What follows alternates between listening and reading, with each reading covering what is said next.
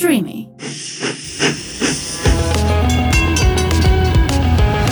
Στο δίπλα βαγόνι με την Άννα Μπαλάν. Καλησπέρα σας, καλημέρα σας και καλή βραδιά. Εγώ θα ξεκινήσω αυτό το podcast με αυτό το ύφος ε, αυτή τη φορά γιατί είμαι πάρα μα πάρα πολύ χαρούμενη. Είμαι η Άννα Μπαλάν και βρίσκεστε στο δίπλα βαγόνι και σήμερα δεν είμαι μόνη μου, έχω μεγάλη παρέα γιατί έχω μαζί μου και τη Δικαία αλλά και τη Χριστίνα Παπαδημητρίου. Σωστά το λέω το επίθετό σας. Ποτέ δεν το θυμάμαι.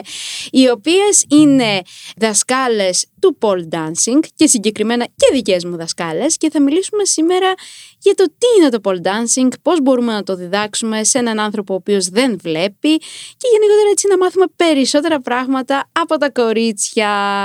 Τι κάνετε κορίτσια, πώς νιώθετε; Καλά είμαστε, ευχαριστούμε πάρα πολύ που μας έφερες εδώ. Καλά και από μένα.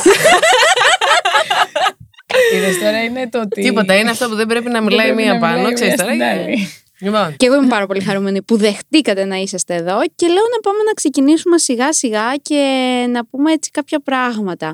Το πρώτο που θα ήθελα να σας ρωτήσω είναι πόσα χρόνια ασχολείστε με το pole dancing και πώς αποφασίσατε να ασχοληθείτε; Εγώ έχω ξεκινήσει από το 12, οπότε είμαστε περίπου στα 11 χρόνια. Ξεκίνησα τυχαία η αλήθεια είναι, διότι γενικότερα από μικρή δεν μου άρεσε το γυμναστήριο καθόλου, οπότε ήμουνα σε πιο ακροβατικά αθλήματα. Έκανα ενόργανη σαν ε, πιτσιρίκι και συγχρονισμένη κολύμβηση. Οπότε έψαχνα να βρω ένα εναλλακτικό είδος γυμναστικής που να με ανεβάζει και να είναι πιο ενδιαφέρον ε, για μένα. Ε, οπότε έτυχε και βρήκα μια σχολή η οποία έκανε pole dancing. Δεν ήξερα καν τι είναι το pole dancing εκείνη την περίοδο. Οπότε είπα να δοκιμάσω. Και όπως δοκίμασα, έτσι έμεινα. Συνέχισα και το έκανα και επάγγελμα μαζί με τη Χριστίνα εδώ πέρα. Οπότε το αγαπήσαμε, το λατρέψαμε και κρεμιόμαστε ανάποδα. Καταρχάς να πούμε ότι είμαστε αδερφές. Έχουμε μια διαφορά ηλικίας γύρω στα 7 χρόνια. Εγώ από μικρή ήμουνα το παιδί που δεν έκανα τίποτα. Με πηγαίνανε όπου πήγαινε η δικαία, συγχρονισμένη δικαία, πήγαινα κι εγώ. Ενόργανη δικαία, πήγαινα κι εγώ. Στο μήνα πάνω έφευγα από όλα. Δεν ήμουνα πολύ φίλη του αθλητισμού σαν παιδί. Οπότε όταν ξεκίνησε η δικαία να κάνει σαν χόμπι πλέον το πόλ, ε, μετά από κάποια χρόνια της δώσανε το πρώτο τμήμα και το δίδαξε και τότε πήγα κι εγώ σαν μαθήτριά της στη σχολή εκείνη που δίδασκε και το λέει ακόμα και τώρα ότι είμαι το μεγαλύτερό της κατόρθωμα που έμεινα και συνέχισα και δεν τα παράτησα. Ε, με τον καιρό κολλήσαμε και δύο, αφήσαμε τις δουλειές μας, ανοίξαμε τις σχολές μας και ασχολούμαστε από τότε, από το 16 που ανοίξαμε την πρώτη σχολή, ασχολούμαστε καθαρά με αυτό. Είναι κάτι το οποίο κιόλας δεν ήξερα, ε. Βέβαια. Έτσι, τι ωραίο να έχεις μαθήτρια την αδελφή σου. Η αλήθεια είναι ότι όταν ξεκίνησε, επειδή ξεκίνησε με δύο φίλες της και ήταν και καλοκαίρι κιόλας, κάτσανε τρεις μήνες και μόλις πέρασαν οι τρεις μήνες, λέω πάει, τελείωσε. Αυτό ήταν. Εντάξει, πολύ κράτησε. Αλλά μετά τελικά συνέχισε παραδόξως, οπότε ενθουσιάστηκα και εντυπωσιάστηκα πολύ και όλα πήγαν πολύ καλά. το φοβερό με το Πολ που θεωρώ αυτό είναι που με κράτησε και εμένα είναι ότι για όσους δεν ξέρουν, συγκαταλέγεται στην κατηγορία των καλλισθενικών. Δηλαδή, είναι στην καλλισθενική γυμναστική γενικά. Κάνεις ασκήσεις με το βάρος του σώματός σου. Οπότε είναι και πάρα πολύ καλή γυμναστική. Αν κάνεις τρει-τέσσερι φορές την εβδομάδα και έχεις και μία αλφα σωστή διατροφή, βλέπεις αποτέλεσμα στο σώμα σου πάρα πολύ γρήγορα στο πρώτο τρίμηνο, τετράμινο. Οπότε θεωρώ ότι είναι και αυτό που με μπούσταρε εμένα, το ότι είδα ξαφνικά ότι το σώμα μου άρχισε να αλλάζει, γυμναζόμουν, έβλεπα αποτελέσματα. Σίγουρα η αδερφή μου είναι εκπληκτική δασκάλα, δηλαδή έχει πάρα πολύ μεγάλο ρόλο και η αδερφή μου σαν δασκάλα, αλλά και για όλους τους ακροατές που μας ακούνε, να ξέρετε ότι το pole dancing είναι μια εξαιρετική γυμναστική και φέρνει πάρα πολύ ωραία και γρήγορα αποτελέσματα, να μπορείς δηλαδή να λέγεσαι fit. Εγώ θέλω να ρωτήσω, το pole dancing τι είδους γυμναστικής; Είπες ότι θεωρείται καλλισθενική γυμναστική, ναι. άρα δεν θεωρείται αερόβια. Όχι. Κάπου είχα διαβάσει ότι θεωρείται αερόβια γυμναστική. Το pole dancing ε, ξεκινάω εγώ και συνεχίζει και η αδερφή μου. Καταρχάς έχει πάρα πολλούς κλάδους να ακολουθήσεις. Έχει αρκετούς. Έχει το pole fitness που είναι και πιο διαδεδομένο με την ονομασία αυτή διεθνώς, το οποίο είναι ασκήσεις. Και υπάρχει και το exotic pole ή ο χορός ας πούμε, το πιο χορευτικό pole, το οποίο είναι και πιο αερόβιο. Δεν είναι καθαρά αερόβιο, αλλά είναι και πιο αερόβιο σε σχέση με το pole fitness. Ουσιαστικά εγώ κάνω το pole fitness. Βεβαίως. Σωστά; Σωστά. Σωστά. Τώρα που θα κάνουμε βέβαια τα χορευτικά μας για την παράσταση, ε, συγκαταλέγεται και αυτό μέσα στο πιο αερόβιο. Οπουδήποτε βάζεις χορό δηλαδή μέσα, που είναι πιο συνεχόμενη η κίνηση ε, γενικότερα και όχι τόσο δυναμική, είναι και στο αερόβιο κομμάτι. Αλλά είναι κάτι το οποίο τα μιξάρει και τα δύο. Δυναμικό και αερόβιο ανάλογα το πόσο ένταση και παλμούς ανεβάζεις σε συνεχόμενη κίνηση. Και γενικότερα, για να καταλαβαίνει και ο κόσμος τι λέμε, το κομμάτι της καλλιστενικής γυμναστικής, όπως είπα, έχει πάρα πολλά πράγματα. Μπορεί να είναι το οτιδήποτε. Γενικά, σαν ορισμός, είναι ασκήσεις με το βάρος του σώματός σου, χωρίς έξτρα βαράκια, λάστιχα, όργανα, το οτιδήποτε. Οπότε, οποιαδήποτε μορφή άσκηση ε, δουλεύεις με το βάρος του σώματός σου είναι σε μια γενικότερη κατηγορία η οποία είναι η καλλιστενική γυμναστική. Ναι, χθες είχα μια συζήτηση με μια φίλη μου για τη συγκεκριμένη γυμναστική. Οπότε μου λύσατε και πάρα πολλές άλλες απορίες. Χαίρομαι πάρα πολύ γι' αυτό. Δεν είναι κανόνας αυστηρός γιατί αν πας κάπου, ας πούμε, να κάνεις καλλιστενική, είναι κάτι τελείως διαφορετικό. ναι, ναι, ναι. Απλά Αλλά, κατατάσσεται εκεί. Βέβαια. Κατατάσσεται και στα γυμναστήρια που κάνουν καλλιστενική γυμναστική, στους χώρους μάλλον, γιατί δεν είναι γυμναστήρια, που κάνουν καλλιστενική γυμναστική, οι περισσότεροι έχουν και στήλο. Και μονόζυγα και κρίκους, όλα αυτά τα ακροβατικής φύσης μπορούν να συμπεριληφθούν στην κατηγορία της καλλιστενικής γυμναστικής; Εγώ θέλω να σας ρωτήσω, είναι μια αρκετά δυναμική γυμναστική. Μπορεί να την κάνει όποιος θέλει. Αχ, αν έπαιρνα 10 ευρώ για κάθε φορά που με ρωτάει κάποιος αυτή την ερώτηση, θα ήμουν πλούσια. Λοιπόν, να πω εγώ εδώ ότι είναι κάτι το οποίο όντως μπορούν να το κάνουν όλοι, γιατί οι περισσότεροι φαντάζονται ότι θα έρθουν σε ένα μάθημα Πολ, θα, δεν θα έχουν ξανακάνει και θα τους κρεμάσουμε ανάποδα με το ένα πόδι, ας πούμε. Ή θα ζητήσουμε να κάνουν τριπλό τόλουπ στον αέρα. Ε, όχι, δεν ισχύει αυτό. Όλα τα πράγματα έχουν επίπεδα και ξεκινάμε από τα βασικά.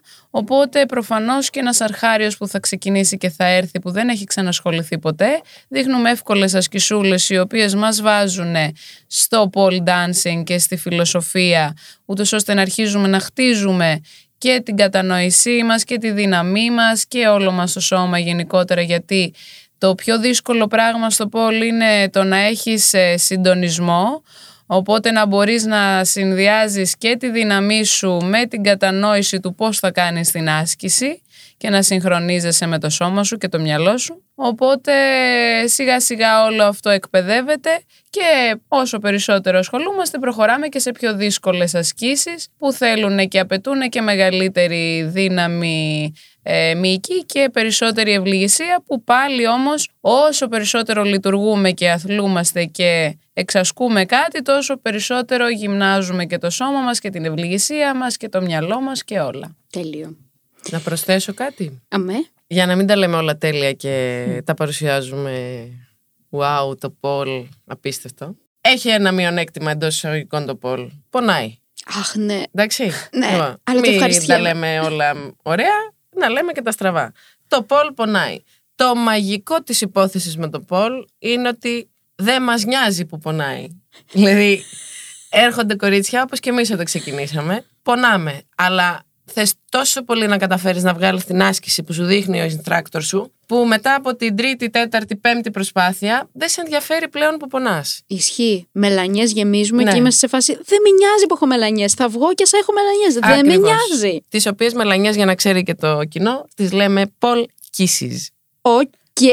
Και υπάρχει και χάρτης να ξέρεις που έχουν φτιάξει ανάλογα το που έχεις τη μελανιά ποια άσκηση έκανες. Βέβαια. Αν να σας πω αυτά, ε, θα τα αναλύσουμε πάρα πολύ μόλις έρθω αύριο για μάθημα. φυσικά, φυσικά. Επίσης γενικά να ξέρουμε κιόλας ότι και το θέμα του πόνου όσον αφορά το κομμάτι αυτό τέλος πάντων περισσότερο συμβαίνει για όταν είμαστε και πρωτοκάνουμε μία άσκηση για το λόγο του ότι δεν ξέρουμε ακόμη πώς ακριβώς πρέπει να τοποθετήσουμε το σώμα μας πάνω στο στήλο και τι πιέσεις θα πρέπει να κάνουμε. Μόλις καταλάβουμε ακριβώς την τεχνική μιας άσκησης, πάντα η τελική θέση είναι θέση ισορροπίας. Οπότε εκεί με τις κατάλληλες πιέσεις του σώματος προς τον στήλο αποφεύγουμε και τον πόνο και όλα τα υπόλοιπα αρνητικά τέλος πάντων που μπορεί να φοβόμαστε, μπορεί οτιδήποτε να συμβεί εκείνη τη στιγμή. Πρέπει να φτάσουμε απλά στη σωστή τελική τεχνική θέση. Και βέβαια, αν δεν πετύχουν όλα αυτά, υπάρχει και η άκρως αποτελεσματική εκπαιδευτική μέθοδος που χρησιμοποιούμε. Άννα, τι θα σου πω όταν δεν μπορείς να κάνεις μια άσκηση ή σε μία, τι θα σου πω, Δεν θυμάμαι. δεν θυμάσαι. Όχι, κάτσε ρε κοπέλια, τώρα ξαναξεκίνησα. Θα σας Αφέ- χτυπήσω εκεί που πονάει. Θα σου πω είσαι μία λουλού. Α, ναι, μπράβο. Και Είσαι μόλις μία σου πω λουλού. είσαι μία λουλού, Μπράβο. εκεί θα πεισμώσεις και θα πεις θα το κάνω. Δεν είμαι εγώ λουλού. Το πιο αστείο είναι όταν ε, κάνουμε κάποια άσκηση και είμαστε τέρμα πάνω και μπορεί να μην τη βγάζω ή οτιδήποτε τέτοιο που πέρναγε από κάτω. Κάντα σωστά! Μην είσαι λουλού! Τι ανακατεύεται τώρα αυτή; Θα ήθελα να πω σε όσους μας ακούνε κιόλας ότι εσείς περίπου πριν δύο χρόνια, αν τα λέω σωστά, ε, δημιουργήσατε ένα τμήμα το οποίο είναι για κορίτσια που έχουν είτε μειωμένη είτε ολική τύφλωση. Σωστά. Σωστά. Σωστά. Πώς το αποφασίσατε, τι είναι αυτό που σας έκανε και είπατε «OK, θα το κάνω». Λοιπόν, η αλήθεια είναι ότι ξεκίνησε περισσότερο το κομμάτι των τμήματων γενικότερα ΑΜΕΑ που θέλαμε να δημιουργήσουμε στη σχολή από δύο κορίτσια τα οποία ήταν ε, κοφά και είχαν επικοινωνήσει με τη σχολή. Ε, οπότε είπαμε έπειτα να κοιτάξουμε να το ανοίξουμε το range τέλος πάντων. Πώς θα το πω; Το εύρος. Ναι, το Εύρος, με συγχωρείς είναι που Είχε και μιλάω στο πολύ χωριό της καλά Range. αγγλικά. λοιπόν, να ανοίξουμε, εν πάση περιπτώσει, το Εύρος ε, των τμήματων και να μην είναι συγκεκριμένα για άτομα τα οποία έχουν π.χ. μόνο κόφωση ή κάποιο θέμα στην όραση ή οτιδήποτε και έτσι κάναμε ανοιχτή πρόσκληση σε οποιοδήποτε άτομο θέλει να ασχοληθεί ε, με το pole dancing ή και με τα ακροβατικά γενικότερα γιατί στη σχολή δεν κάνουμε μόνο pole dancing, κάνουμε και ένα αέριο στεφάνι κάνουμε και λίγο πανιά αλλά πολύ συγκεκριμένα πραγματάκια Ακροβατικά εδάφους. ναι, παιδικά τμήματα ε, ή εν πάση περιπτώσει όχι πολύ προχωρημένα. Οπότε είναι τμήματα τα οποία κάνουν στεφάνι, τμήματα που κάνουν πόλ και έτσι άνοιξε και έγινε και η επικοινωνία με συγκεκριμένα έγινε επικοινωνία με συλλόγους ε, που βρήκα από το ίντερνετ που είναι για άτομα με μ, προβλήματα όρασης και επίσης και με ένα κέντρο το οποίο είναι δημιουργικής απασχόλησης γενικώς ατόμων. Ε, ειδικό λοιπόν για άτομα με αναπηρία, κέντρο δημιουργικής απασχόλησης λοιπόν ε, για άτομα με αναπηρία όπου συνεργαστήκαμε και έχω και παιδιά που είναι με θέματα μ, νοητικής στέρησης. Με αυτισμό πιο συγκεκριμένα. Οπότε κάπως έτσι ξεκίνησε όλο αυτό. Η αρχική ιδέα ουσιαστικά ήταν ε, διότι είχαμε παρατηρήσει ότι τουλάχιστον στην Ελλάδα, όχι ότι έχουμε δει και στο εξωτερικό πάρα πολλά, αλλά έχουμε δει κάποια, σίγουρα περισσότερα από ό,τι στην Ελλάδα. Ο κόσμος εδώ στην Ελλάδα δεν γνωρίζει ότι άτομα με προβλήματα στην όραση, με προβλήματα στην ακοή διαφόρου τύπου, μπορεί να κάνει ακροβατικά αθλήματα. Αυτό ήταν που θέλαμε να πετύχουμε. Δεν είναι απαγορευτικό, δεν σημαίνει ότι δεν μπορείς να το κάνεις. Οτιδήποτε με την κατάλληλη καθοδήγηση και εκπαίδευση μπορείς να το κάνεις. Και όπως έχουμε αποδειχθεί και σωστές σε αυτό που πιστεύαμε.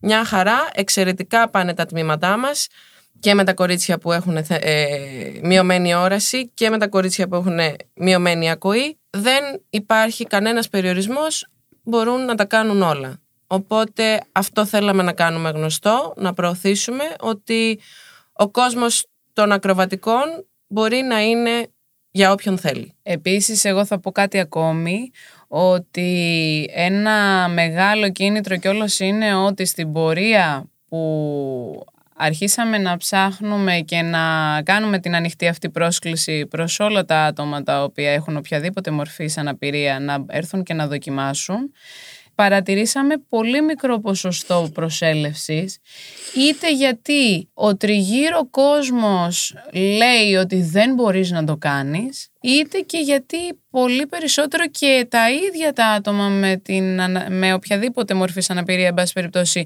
θεωρούν ότι δεν μπορούν να το κάνουν. Οπότε υπάρχει πολύ μεγάλος ανασταλτικός παράγοντας από την κοινωνία μας την ίδια στο ότι δεν δίνει ευκαιρίες για να μπορεί ο καθένας να δοκιμάσει ό,τι του αρέσει η καρδιά του κοινό.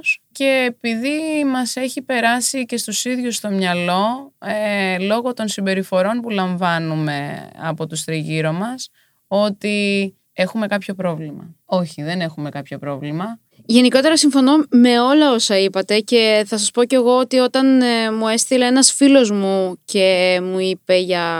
Είχα δει τέλος πάντων μου έστειλε την ανοιχτή πρόσκληση και τα λοιπά και είχα επικοινωνήσει κατευθείαν. Είχα στο μυαλό μου ότι όχι τι θα πει η κοινωνία γιατί δεν πάω καθόλου με αυτή τη λογική εγώ προσωπικά αλλά είχα στο μυαλό μου ότι OK okay, πώς θα τα καταφέρω από τη στιγμή που ο στύλος είναι ε, περιστρεφόμενος. περιστρεφόμενος. Μπράβο.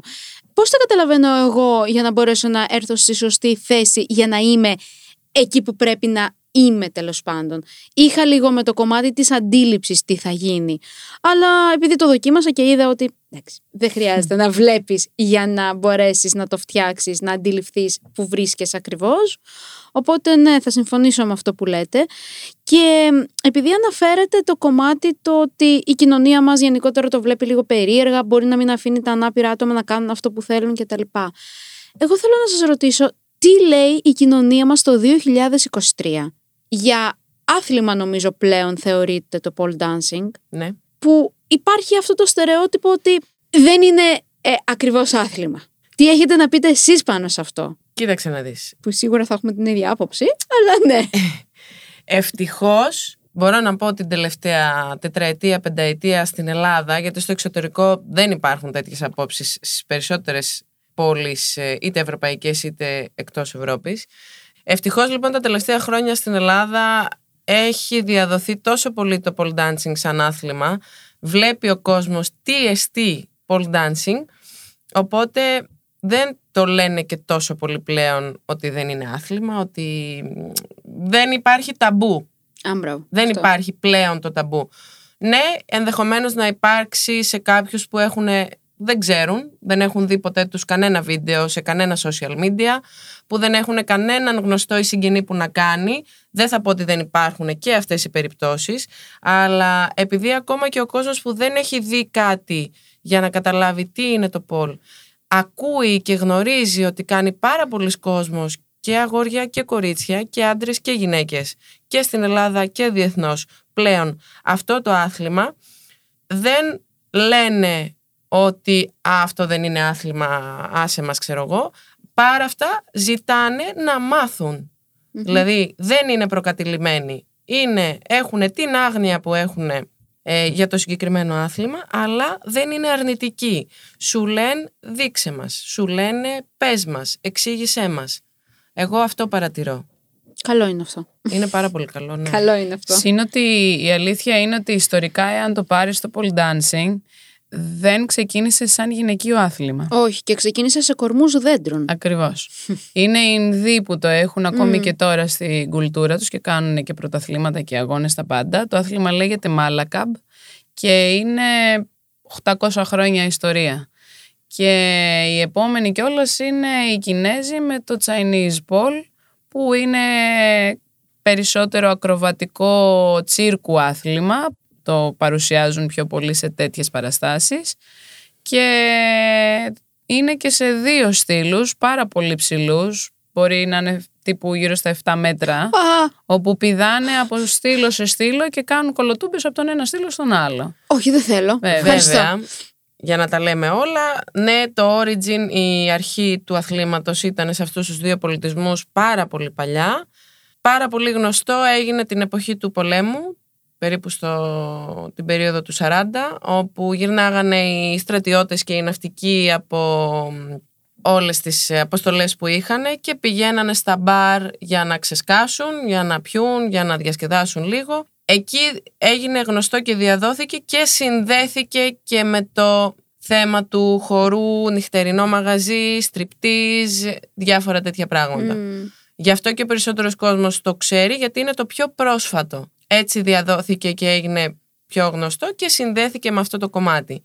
Η αρχή του βέβαια ήταν πολύ παλαιότερα σε πιο ακροβατικής φύσης. ε, Πόσο μεγάλη ηρωνία όμως πολλές φορές που το σκέφτομαι ότι να έχεις ένα άθλημα το οποίο να μετράει τόσα χρόνια ιστορία και από 40-50 χρόνια πόσο είναι 60 τα τελευταία να χρησιμοποιήθηκε με έναν άλλο τρόπο και να του έχει βγάλει το όνομα σε εισαγωγικά. Ε, ναι. Ναι. Εντάξει, εντάξει. Αλλά- Σημασία έχει ότι όσοι κάνουν πόλ ξέρουν πάρα πολύ καλά ότι δεν είναι ένα άθλημα το οποίο ε, μωρέ εντάξει, δεν κάνω τίποτα γιατί και πονάει και περνάς ωραία και χτίζεις σώμα και μυϊκή δύναμη χτίζει σιγά σιγά γιατί ό,τι κάνεις το κάνεις με το σώμα σου όπως είπατε κι εσείς οπότε όσοι κάνουν ξέρουν ότι δεν είναι εύκολο αν το αφήσεις, σε άφησε όπως σε όλα τα αθλήματα αλλά λίγο παραπάνω το πόλ μιας και έχω περάσει κι εγώ από αθλήματα και ξέρω λίγο. Λοιπόν, κορίτσια, θέλω να σας ρωτήσω και μερικά πραγματάκια ακόμα που είναι, θεωρώ, όχι που είναι που θεωρώ, εντάξει, η ελληνική γλώσσα έχει πάει περίπατο, ε, που θεωρώ ότι έχει ε, πολύς κόσμος απορία, γιατί λένε εντάξει, τώρα τι, οκ, έχουν τμήματα για άτομα με αναπηρία, ε, έχουν τμήμα για τυφλούς κτλ. Επειδή είμαι σε τμήμα για τυφλούς, αλλά πολλοί δεν ξέρουν πώς γίνεται το μάθημα, θα θέλετε να μας περιγράψετε ποια είναι η διαδικασία του μαθήματος και πώς καταφέρνετε να αποδώσετε σωστά και να μεταδώσετε σωστά την άσκηση σε ένα άτομο το οποίο ειδικότερα όταν δεν βλέπει έτσι; Γιατί ο κωφός μπορεί να σε δει. Το παιδί με νοητική και αυτισμό πάλι μπορεί να σε δει, αλλά φαντάζομαι ότι εκεί είναι λίγο πιο συνδυαστικά. Ναι, είναι λίγο ανάλογα. Ε, όσον αφορά τα τμήματα, τα, το τμήμα δηλαδή συγκεκριμένα το δικό σας που έχουμε με προβλήματα όρασης, αρχικά να πω ότι έχετε πάρα πάρα πολύ μεγάλη προφανώς την αίσθησή σας. Οπότε έχετε πολύ μεγάλη κατανόηση του περιβάλλοντος ε, χώρου σας, GPS. αισθαντικά, ακριβώς. Ε, οπότε με την επαφή και το άγγιγμα μπορείτε πολύ περισσότερο να καταλάβετε τη θέση σας και το πώς θα κάνετε μία κίνηση και ακούγοντας βέβαια παρά να αν τη βλέπατε. Οπότε ο τρόπος που κάνουμε το μάθημα είναι λεκτικός αρχικά στην επεξήγηση μιας άσκησης και κατά δεύτερη συνέχεια το να τοποθετήσουμε εσάς στο στήλο όσον αφορά τη θέση του σώματος και πώς πρέπει να είναι η άσκηση που θα κάνουμε και έπειτα να κάνω εγώ την άσκηση σαν δασκάλα ούτως ώστε να με ακουμπήσουν τα άτομα που ε, δεν βλέπουν για να καταλάβουν τη θέση του σώματός μου σε σχέση με το στήλο και πώς ακριβώς έχω τα πόδια, τα χέρια μου στημένα για την εκάστοτε άσκηση. Να συμπληρώσω κι εγώ κάτι. Γενικά το pole dancing όπως φαντάζομαι και πάρα πολλά αθλήματα έχουν κάποιες βασικές κατηγορίες ασκήσεων οι οποίες μπορεί να περιέχουν μέσα 15-20 παραλλαγές που σημαίνει ότι είναι ξαδερφάκια οι ασκήσεις αν- μέσα σε κάθε κατηγορία. Άρα λοιπόν σε οποιονδήποτε αρχάριο μαθητή έρχεται για pole dancing όχι μόνο δηλαδή στα κορίτσια που συζητάμε τώρα. Ο πρώτος καιρός είναι και λίγο αναγνωριστικός να βρούνε τα πατήματά τους, να αποκτήσουν μια οικειότητα με το στήλο, να καταλαβαίνουν λίγο καλύτερα όταν τους λέμε κάτι, όταν τους δείχνουμε κάτι. Οπότε προφανώς όταν θα δεις πρώτη φορά μια άσκηση θα πάρει ένα χρόνο παραπάνω για να την καταλάβεις, για να τη συλλάβεις, για να την αποδώσεις, για να την κάνεις. Όταν την επόμενη φορά θα σου δείξω μια άσκηση Παρόμοια όμως με αυτή που είχαμε ξανακάνει με δύο-τρεις διαφορές, σίγουρα θα την κάνεις πολύ πιο εύκολα. Το ίδιο πράγμα γίνεται και σε αυτή την περίπτωση. Οι πρώτες επαφές μας είναι λίγο πιο tricky να το πούμε, όπως το λέμε και στο χωριό μου. λοιπόν, γιατί πρέπει, όπως είπε και η αδερφή μου, η καλή μου η αδερφούλα, να εξηγήσουμε την άσκηση πρώτα ε, προφορικά. Μετά να σας πιάσουμε εμείς να σας βάλουμε στη θέση να καταλάβετε πώς είναι η άσκηση και έπειτα να την κάνουμε και εμείς, να έρθετε να μας πιάσετε εσείς εάν δεν έχετε καταλάβει κάτι. Την επόμενη φορά όμως που θα κάνουμε μια παρόμοια άσκηση δεν θα χρειαστεί ενδεχομένως και μπορείς να μας το πεις και εσύ Άννα που το έχεις ζήσει τόση πολύ ανάλυση διότι θα το καταλάβεις πολύ πιο εύκολα αφού θα έχεις κάνει κάτι παρόμοιο στο προηγούμενο μάθημα. Ναι, γιατί ας πούμε τώρα μια άσκηση που μου έρχεται στο μυαλό είναι το diva spin και μετά είναι και το diva spin το οποίο είσαι ε, πιο ψηλά για να ανοίξει σε σημαία και σε σταυρό μάλλον και πάει λέγοντας. Σωστά, σωστά. Δηλαδή είναι πιο, πιο εύκολο γιατί έχεις ήδη κάνει την άσκηση πιο χαμηλά, μια άσκηση η παραλλαγή της θα πάει μπορεί πιο ψηλά, οπότε ξέρεις περίπου το πώς θα τοποθετηθείς. Και ναι, ισχύει. τελείως διαφορετική να είναι και άσκηση, επίσης μπορείς να μας το πεις, να το επιβεβαιώσεις και εσύ αυτό. Οποιοδήποτε, όσο προχωράει ο καιρός και προπονείσαι, μαθαίνεις, μπαίνεις μέσα στο άθλημα και σου είναι πολύ πιο εύκολες οι καινούργιες πληροφορίες που λαμβάνεις να τις αφομοιώσεις και να τις αποδώσεις. Βασικά είναι νομίζω πολύ σημαντικό ότι το πρώτο διάστημα μαθαίνεις τις σωστές λαβές εγώ θα το Ακριβώς. πω που ξέρεις ότι γίνεται έτσι, έτσι, έτσι οπότε σε κάθε άσκηση ε, υπάρχουν παρόμοιες λαβές Ακριβώς. ή μπορεί να είναι και οι ίδιες απλά να υπάρχει διαφορετική τοποθέτηση ποδιών ή χεριών ας πούμε. Ούτως ή άλλως, συγγνώμη. Ε, και υπάρχουν κατηγορίες. Υπάρχουν κατηγορίες ασκήσεων που σε κάθε κατηγορία κατά κύριο λόγο μπορεί να τις διέπουν κάποιες συγκεκριμένες τεχνικές οδηγίες και να είναι παρόμοιες, αυτό που είπαμε και τώρα. Οπότε λαμβάνοντας ανακατηγορία τις τεχνικές, σίγουρα όπως είπες και εσύ είναι πολύ πιο εύκολο να συνδυάσουμε και να κάνουμε και άλλες ασκήσεις που έχουν ε, παρόμοιους τεχνικούς κανόνες. Οπότε εγώ πού θα ήθελα να καταλήξω με όλο αυτό, το οποίο και εγώ όταν το έζησα και το συνειδητοποίησα χάρηκα πάρα πολύ, διότι εν τέλει δεν είναι τόσο διαφορετικό να διδάσκεις ένα τμήμα με άτομα με προβλήματα όρασης από το να διδάσκεις ένα τμήμα με άτομα που δεν έχουν προβλήματα όρασης. Είναι λίγο της αρχής το να μπούμε όλοι μαζί σε ένα mood να μάθουμε λίγο πώς θα σας τα δείχνουμε, να σας πιάνουμε. Το διαφορετικό είναι ότι πρέπει να σας πιάνουμε, πρέπει να σας τοποθετούμε. Το διαφορετικό είναι ότι πρέπει να μας πιάνετε κι εσείς. Από εκεί και πέρα δεν αλλάζει κάτι. Μπορούμε να τα κάνουμε όλα όπως τα κάνουν όλοι. Με ίσως λίγο διαφορετικό τρόπο εξήγησης από μεριάς μας. Δεν αλλάζει ούτε το ασκησιολόγιο, δεν αλλάζει ούτε ο τρόπος που μιλάμε. Μιλάμε ακριβώς με τον ίδιο τρόπο, λέμε ακριβώς τα ίδια πράγματα. Το μόνο που αλλάζει είναι το θέμα της αφής. Επίσης να συμπληρώσω εγώ το εξής. Όταν ξεκινήσαμε με το τμήμα σας ε, πριν δύο χρόνια σχεδόν, με αφορμή λοιπόν αυτό, κάναμε το εξής τεστ ε, και στα υπόλοιπα τμήματα της σχολής. Θέλω να καταλήξουμε σε Τους αυτό. έβαλα να κάνουν όλο το μάθημα με μάσκες στα μάτια χωρίς να βλέπουν. Λοιπόν, εδώ θα σας πληροφορήσω ότι τα κάνανε όλα πολύ καλύτερα από ό,τι τα κάνανε όταν βλέπανε.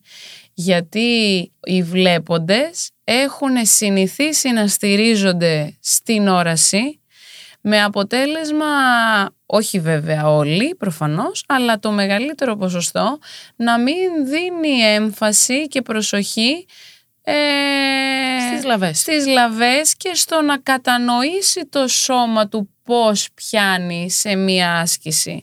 Άρα, με, δηλαδή, με λίγα λόγια, δεν λειτουργεί ο εγκέφαλος τόσο όσο τα μάτια. Και- Εντάξει, τώρα υπερβάλλεις λίγο. Λίγο, λίγο. Είπα ότι είναι λίγο. Ε, στηριζόμαστε στο οπτικό περισσότερο παρά στην επεξεργασία της αίσθησης. Οπότε, δηλαδή ένα παράδειγμα ας πούμε πολύ απλό. Είναι μια συγκεκριμένη άσκηση που είμαστε ανάποδα. Και πολλές βέβαια ασκήσεις που είμαστε ανάποδα. Όταν φοβόντουσαν, πονούσαν ε, ή για τον οποιοδήποτε λόγο θέλανε να κατέβουν από το στήλο, ανάποδα έτσι, με το κεφάλι κάτω. Κατά τα άλλα, το pole dancing είναι ένα εξαιρετικό άθλημα. Μην τα ακούτε όλα αυτά. Ναι, ναι, ναι. Συνέχισε. Εξαιρετικό άθλημα. Λοιπόν, ε, όταν θέλανε λοιπόν να κατέβουνε, μου πιανόντουσαν με τα χέρια στο στήθος στο στήλο. Έβαζαν τα χέρια στο στήλο και πιάνανε για να ε, κρατηθούν, υποτίθεται. Οπότε η δική μου η ερώτηση αμέσως είναι ότι αν πέσεις, λέμε τώρα, που δεν θα πέσεις γιατί κρατάμε, έχουμε και τα στρώματά μας, αλλά αν υποθέσουμε ότι πέφτεις και τα χέρια τα έχεις στο στήλο, το πρώτο πράγμα που θα βρει το πάτωμα είναι το κεφάλι σου. Σωστά; Σωστά. Βέβαια. Λοιπόν, θα έπρεπε λοιπόν να βάλουν τα χέρια τεντωμένα προς το πάτωμα, ούτως ώστε αν θα γλίστραγε κάποιος να βρουν επαφή με το πάτωμα τα χέρια του, να κόψουν την πτώση και να στηριχτούν για να κατέβουν. Το οποίο δεν το έκανε σχεδόν κανένας αυτό. Όταν λοιπόν τους δέσαμε τα μάτια για να κάνουμε το μάθημα, χωρίς να το πούμε εμείς, όλοι βάζανε κατευθείαν τα χέρια τους στο πάτωμα. Μπορώ. Είναι ένστικτο. Φαντάσου λοιπόν ότι τους έκανα το εξής αστείο παραλληλισμό. Λέω αν είσαι σε ένα σκοτεινό δωμάτιο που δεν βλέπεις και ψάχνεις να βρεις τον τοίχο, θα πας με το κεφάλι τε, παρατεταμένο μπροστά για να βρει το κεφάλι σου τον τοίχο ή θα τεντώσει τα χέρια σου να βρεις τον τοίχο με τα χέρια. Ε, λέω προφανώς και θα τεντώσεις τα χέρια. Άρα λέω γιατί στο στήλο δεν το κάνεις έτσι και να βρεις το πάτωμα με τα χέρια σου παρά αφήνει το κεφάλι σου. Όταν λοιπόν του κλείσαμε, όπως είπε και η Χριστίνα, τα μάτια, το κάνανε ασυναίσθητα αυτό το πράγμα, επειδή δεν βλέπανε.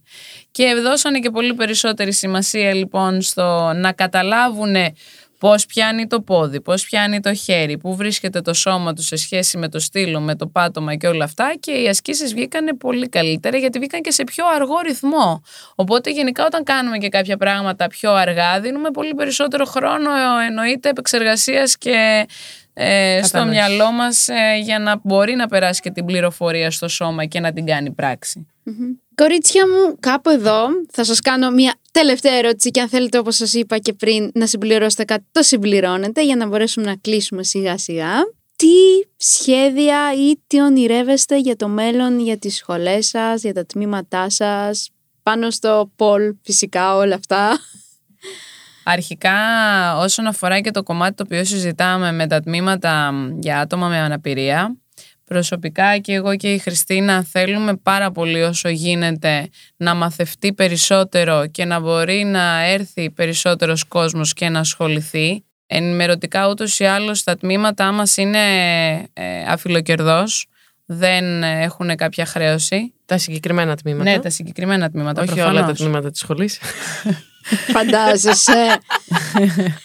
λοιπόν, τα συγκεκριμένα τμήματα για άτομα με αναπηρία είναι χωρίς κάποια χρέωση. Ε, οπότε θα θέλαμε να έρθει περισσότερος κόσμος να το δοκιμάσει. Θέλουμε πάρα πολύ να έχουμε την ευκαιρία και εμείς αλλά και οποιοδήποτε από τα άτομα αυτά να δει ότι όντως μπορεί να κάνει ό,τι βάλει στο κεφάλι του και ό,τι επιθυμεί αρκεί να το θέλουμε.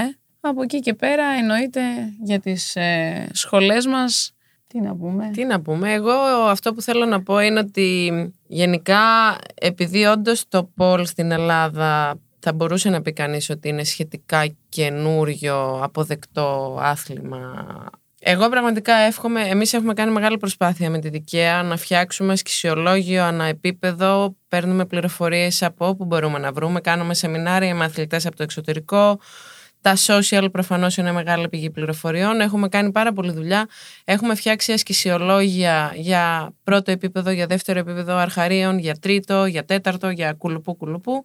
Πραγματικά εγώ θα ήθελα να καταφέρουμε να φτάσουμε στην Ελλάδα κάποια στιγμή όπου θα υπάρχει ομοιογένεια στο άθλημα, στον τρόπο που διδάσκεται, ε, γιατί προφανώς κατά τη γνώμη τη δική μας, αλλά θεωρούμε ότι δεν έχουμε και πολύ άδικο. Είναι σωστό και για το σώμα του αθλητή να πηγαίνει σιγά σιγά, να δυναμώνει και να δυσκολεύουν οι ασκήσεις όσο δυναμώνει, να μην πέφτουμε κατευθείαν στα βαθιά ας πούμε. Να υπάρχει ένας σωστός τρόπος εκπαίδευσης στο άθλημα όπως υπάρχει και σε πάρα πολλά άλλα αθλήματα. Εγώ δηλαδή πραγματικά Εννοείται, ευχόμαστε οι σχολές μας να πάνε σούπερ, να ανοίξουμε κι άλλες, να διαδοθούν τα τμήματα με ανθρώπους με κάποια μορφή αναπηρίας, ότι μπορούν να κάνουν pole dancing και ακροβατικά, αλλά σίγουρα θα ήθελα και σαν άθλημα, για να μπορώ να πω πλέον ότι έχει φύγει τελείως το ταμπού από την Ελλάδα, θα το καταλάβω αυτό όταν υπάρχει ομοιογένεια στον τρόπο διδασκαλίας και εκπαίδευσης, που θα συμφωνεί με αυτά που πιστεύω εγώ βέβαια.